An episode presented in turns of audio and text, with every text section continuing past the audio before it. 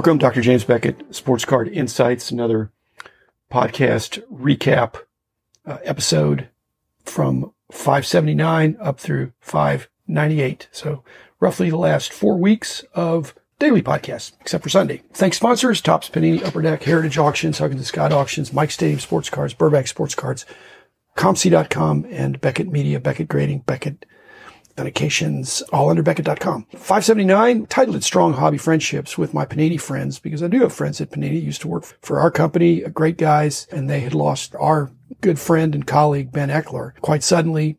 And uh, I uh, wanted to connect with those guys about that, as well as just what makes for such strong hobby friendships, mainly among men who are in the trenches together. So there's a lot of that in this hobby. Those were great guys, and, and Ben is truly missed, but we wanted to take a positive uh, tone on just uh, reaching out and uh, being friendly. And we're all in this together and a team sport. Even if you collect by yourself, you're seeing a lot of the same people. And again, we miss Ben, but uh, thanks guys for contributing your insights about uh, friendship in the hobby. 579A was the seven listener questions. Just keep them coming. Don't get discouraged if I don't respond to them right away. I just accumulate a bunch.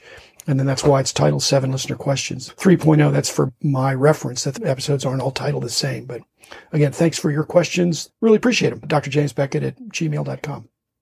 579B was the uh, Instagram questions. It was a whole bunch of questions, but they really dovetailed into conflicts of interest. What's going on is that there are influencers in the industry, of which certainly I was one, our company was one. If you're an influencer in the industry, in the hobby, transparency may not be. It. If you're active in the market and uh, and then you're telling people, even though that's fully transparent, it may still be a conflict because you could be moving the market. So transparency may not be enough, and uh, each entity needs to have their own policies. We certainly had ours, but it, it's teach their own. You just need to patronize who you want to patronize and listen to who you want to listen to. And if you had a, a multitude of voices you're listening to, hopefully you can sift through and figure out what's right for you, not just because one person said to do it.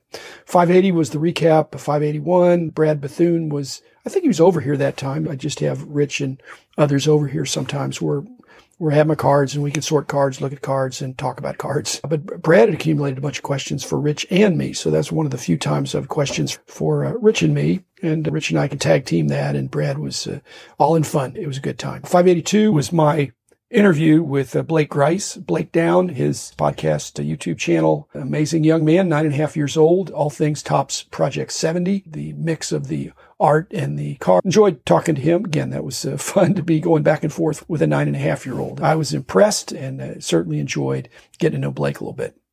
583 was uh, outtakes from John Keating's actual show. He's, it's that 70s card show, which he does a lot.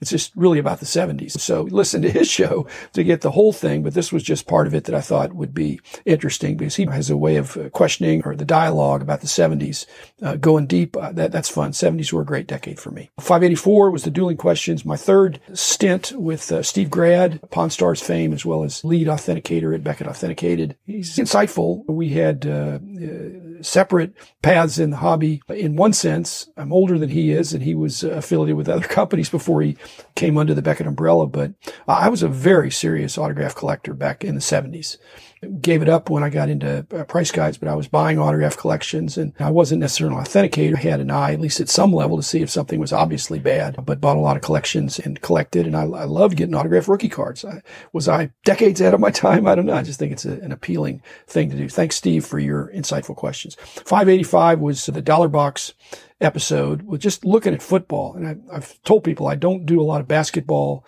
dollar box because it's just uh, mostly shiny stuff that I don't do it that way. So I'm mainly looking for a little bit older where there's more of an established market than this year's cards or last year's cards or a couple years ago. I approach basketball in a little different way, but football and baseball, football is actually more fun for me because again, just another insight here is that when I go through the baseball dollar boxes, it's just there's a lot of failed prospect Bowman Chrome Topps. It's not like some of them aren't decent perhaps for a dollar, but you've got to sift through a lot. Whereas football, you're going to see a mix of players. There's so many in there that I only got through four letters in my 15 minute limit. Thank you all you dollar box uh, dealers provide a lot of enjoyment for me and many others who like to dig in there. And again, I, like I said, I'm disclosing now. I'm so into football that I can only uh, deal with four letters and I'll keep going if you want me to. 586 was uh, another episode with John Keating, but this was him asking me questions. We did that before a few months ago and it was a lot of fun. He just asked me questions that uh, other people don't, but this was my show and uh, so not outtakes from his. And uh, again, he's a baseball guy. So I, I, was to the seventies. As I said, were great,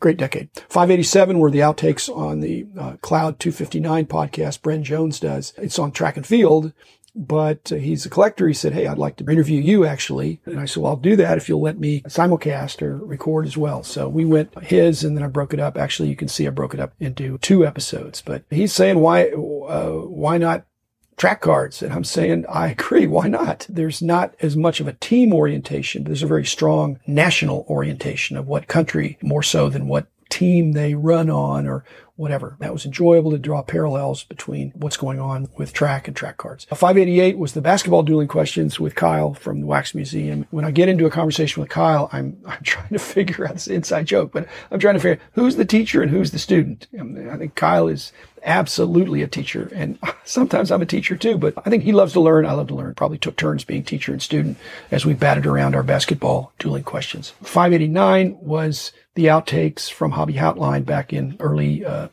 uh, October 9th. Again, in, in all these outtake episodes, you just go to the original episode. Uh, I'm not uh, editing to twist anything. I'm just uh, abridging uh, to what I think would be important for me to build the records. Part of that, we, we took off in that particular hobby hotline. There was a question about at that point in time, what would happen with potential uh, vaccine being available for kids? Is that going to be a positive or a negative? Well, I'm, I'm hard pressed to see how it's a negative, uh, but I don't think kids are the primary group that are being uh, affected by COVID, which I hope is playing out at this point. That's certainly my hope and my prayer. But uh, whether it is or isn't, it's nice to know the kids have some natural immunity, and there's uh, scientists who believe that natural immunity will be enhanced by the uh, vaccine, I guess, at an appropriate dosage. 590 uh, was a fascinating episode. First time we really have had a chance to do this, but Rich told me he'd gotten some information from Mike Cramer straight from the horse's mouth of the, the founder of Pacific Trading Cards. He had some spreadsheets from several years and we pulled out three that we could go over and, and do in an episode on 98 Pacific baseball products. There was Pacific, Omega, and Paramount. So the three different sets. Uh, I was shocked that they were similar in their quantity produced. I think it's smaller than a lot of these, and you don't see a ton of those out there. Again, Pacific was not the most heavily marketed uh, brand but they had their own printing press. We'll do another episode because uh, we've also got some football data and some hockey data, and we'll do them. When we do those, you may want to refer back to episode 590 to see that Pacific was doing 15 million baseball cards per brand. That's just not very much. 591 was the episode with Rich, just a whimsical, free is not always free, motivated by several things. Some of the cards that I have that are free now, I bought in dollar boxes. So they just, and they, I made a poor choice. I bought something that really, I overestimated the demand, can't sell it. So it's almost going to be free or near free when I'm discarding something, even if I paid more for it. But I'm trying to have episodes that don't all deal with the high end of the hobby. This is probably more toward the low end of the hobby, obviously free or close to free. We're talking about cards for kids. We're talking about Rich's donations for his synagogue show, all that. But free is not always free. And we unpack that in a lot of ways. And again, thanks, Rich, for finishing my sentences sometimes or allowing me to interrupt you or to amplify something that we uh, both have experienced and enjoyed. Uh, 592 was the outtakes on track cards, more from Bren Jones. One of the things I threw at him is that when we were hiring people, or the conventional wisdom when you're hiring people for jobs for a grader. If I was going to hire a grader, if they were a marathoner or a distance runner or a, or a hurdler, to me, that's better than a sprinter. It's somebody that understands the grind of the training and the long races and the grueling races. As I've said, to find a grader who can grade for an hour or two and do a great job. There may be a lot of those out there, but somebody that can grade every day for eight hours with a, an occasional break. Again, that's just a, a special skill. And to me, it's akin to some of these intense track uh, marathon, maybe even ultra marathoners, Ironman kinds of things. 593 was the outtakes on investment grade from Mike Moynihan. I actually went over to his house. He was a great host. He's got the beast over there. I got a chance to uh, see the beast up close and have some drawers pulled out. And we went through some cards. And the question came, well, what, what is investment grade? And he was trying to come up with a number and you just have to listen to the episode. I don't know if that's both on his baseball collector YouTube channel and Golden Age podcast, but those are the uh, platforms that he uses. But I was pushing back that investment grade is not necessarily a number. He showed me a 1.5 that I thought looked really good. And then he showed me a one that looked really good. Is that investment grade? I think it is. They were high end cards that were tough to find. And you're not going to find tens of what he was talking about. You're hardly going to find a nine.